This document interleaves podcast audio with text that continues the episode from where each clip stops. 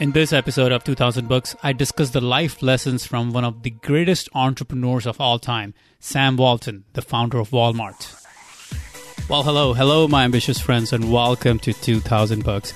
Every Monday and Wednesday, we bring you the most important actionable ideas from the world's greatest books for ambitious entrepreneurs. Books in the field of startups, marketing, sales, productivity, management, leadership, strategy, personal development, and much, much more. And I am your host, Manny Vaya. Sam Walton founded Walmart at the age of 44 and he took it public by the age of 52. By the age of 64, Sam Walton was the richest man in America.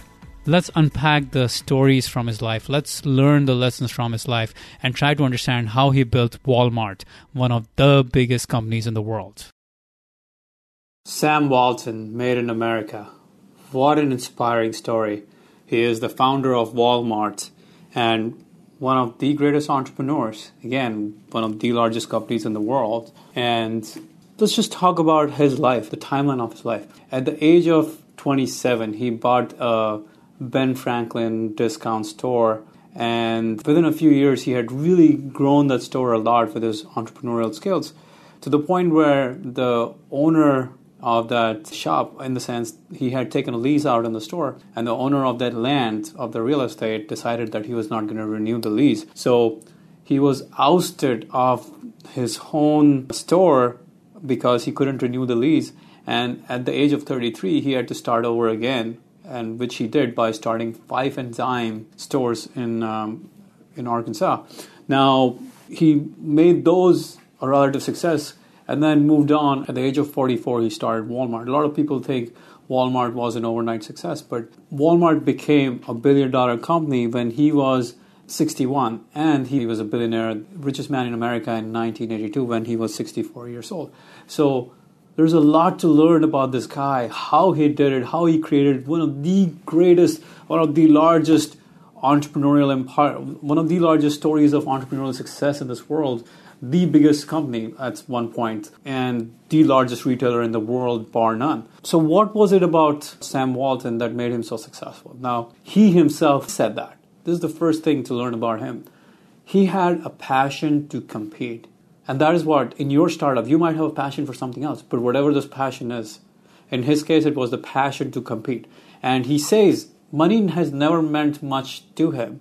It was all about competing and being the best. He wanted to be the very best at the top of the heap. He didn't want to be the biggest. He just wanted to figure out how to make Walmart the best in the world. And there is a funny story about him.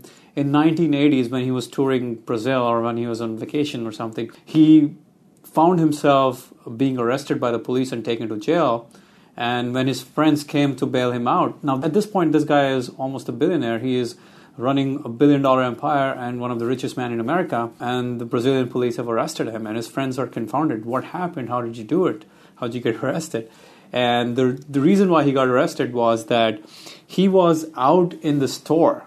He was out in a Brazilian store and he had a measuring tape and stuff and he was bending, he was like crawling under the shelves and taking measurements and trying to figure out how these guys had put their merchandise up, what they had done, what was the edge, how did they figure it out, and all that stuff. So he was taking measurements, crawling, getting himself dirty. He didn't care. He just always carried with himself a pen and a yellow note sheet, like a paper, where he would take notes as to constantly keep on improving because he had this passion to compete, to improve, to become the best. The funny thing in Brazil, what happened was when he, when the store employees saw him crawling around in the store, they called in the police, and the police came and arrested him. So that just goes to show, even as a billionaire, he did not stop. He wasn't going to give up because that was his passion, that was his life. He wanted to figure it out. So, whatever it is that you are doing, that you are trying to figure out, hopefully it is just as exciting to you that you're going to keep on doing it and keep on digging on it and keep on figuring it out.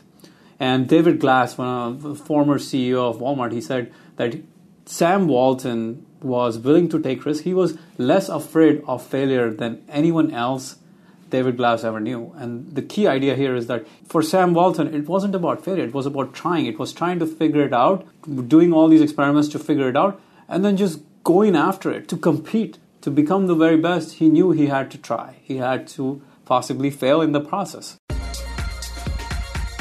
So, before we carry on with the interview, I have an important question for you. Do you consistently take action on the books you read? Because a lot of research has now proven that there is really no learning without action. So, if you're not taking action on what you're reading, here's a simple fix for you. Head on over to 2000books.com slash summary and download 10 minute action guides of the 10 greatest books for entrepreneurs. And they're all for free from age old classics like Think and Grow Rich to modern day bestsellers like The Lean Startup. We have some of the greatest books for ambitious entrepreneurs there. So head on over to 2000books.com slash summary and download these free 10 minute action guides. Or you can even text the word summary to 44222 and get these action guides. Okay, now back to the interview. What is the other idea? What is the next key important idea in this book or in his own personal story? He worked really, really, really hard 16 hours a day, 7 days a week from the first time he started the Ben Franklin store at the age of 27. He's been doing that retail 16 hours a day, 7 days a week for all his life. Very few vacations, very few long vacations where he would just removed from the store. And on Saturdays, he would go to the store at 2 or 3 in the morning just so he could go over the numbers before he met with his executive team. That is how dedicated he was. And on most days, he was in office at 4:30 a.m.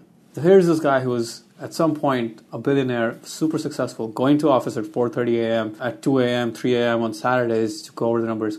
It's dedication. It's hard work, extreme hard work. The next idea, and one of the other important, kind of paradoxical idea, he says is that in order for Walmart to grow big, he had to think small.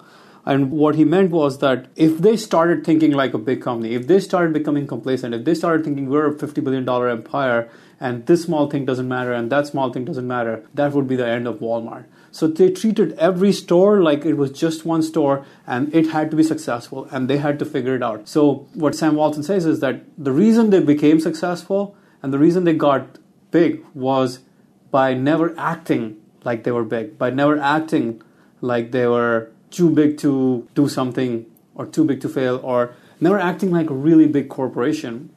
And he has a few key ideas Uh, on what it means to think small, what it means to incorporate being small in your business. In his business, it was think one store at a time. Don't think about the hundred or thousand stores that are out there and try to create success for all of them all the time. But think one store at a time. In your case, maybe it is think one customer at a time. Think as small as one customer at a time, one request at a time. You're a startup, you're trying to figure it out, you're an entrepreneur, you're hustling one thing at a time, one startup at a time, one customer at a time. And the other idea was that you have to keep your ear to the ground in the sense you have to understand what are the ongoing challenges, what are the issues, what is happening in and around the business, in and around the whole empire.